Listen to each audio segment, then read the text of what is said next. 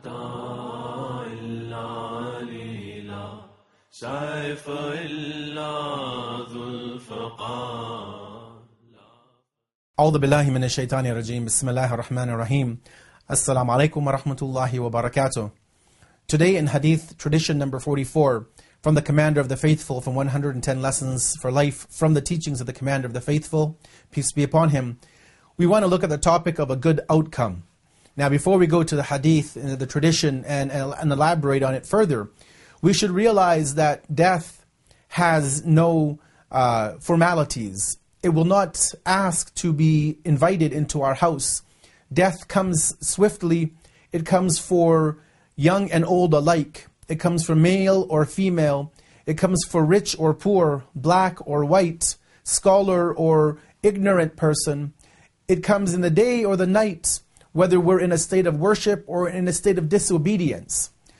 Because of this fact that death can come, at, come to us at any time, it's not invited, it doesn't need an invitation to come into our house to take our soul.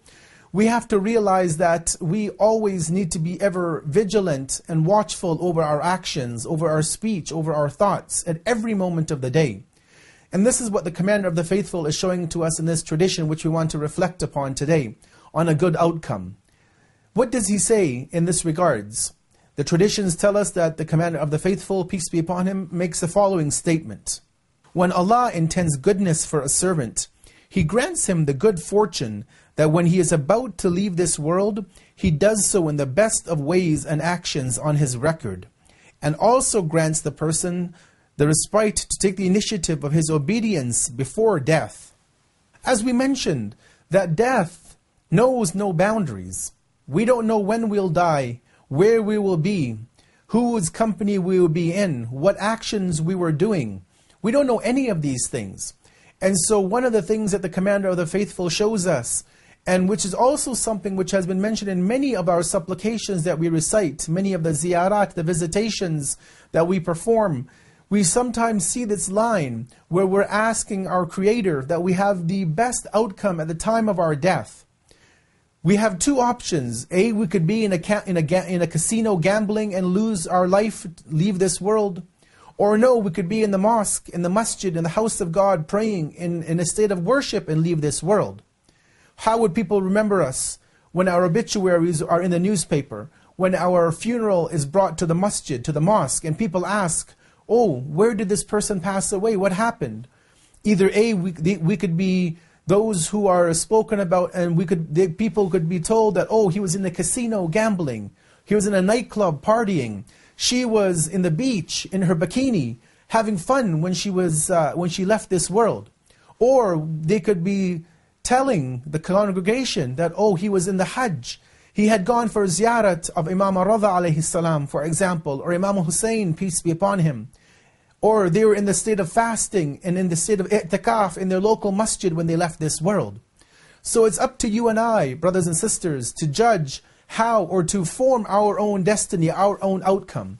Definitely, we ask God for the divine providence, the tawfiq, that ability to stay on His path and to leave this world in the best of states, as we see in this tradition that this is something which God can confer and grant upon His servants. But you and I have to make a conscious effort to rectify our lives, to change our path. If we find that we're not on the right path, that we are breaking God's rules, however small it may be, we need to ask God to help us change ourselves. And we have to make that conscious effort to change ourselves. We don't want to be of those who leave this world. And when it's mentioned in the center where he left this world, that people are told they left, the person died in, in, in, a, in, a, in a building where sin was being performed.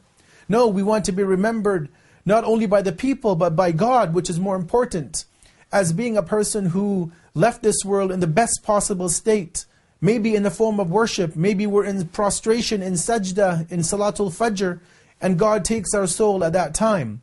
So we pray to God to give us the ability to have a good outcome, to leave this world in the best possible state, in the best possible place, in the best possible time, and in the best possible way. Wassalamu alaikum wa rahmatullahi wa barakatuh.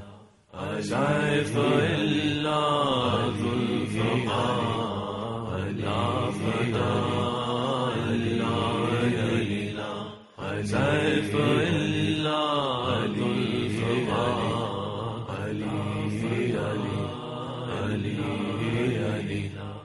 علی علی علی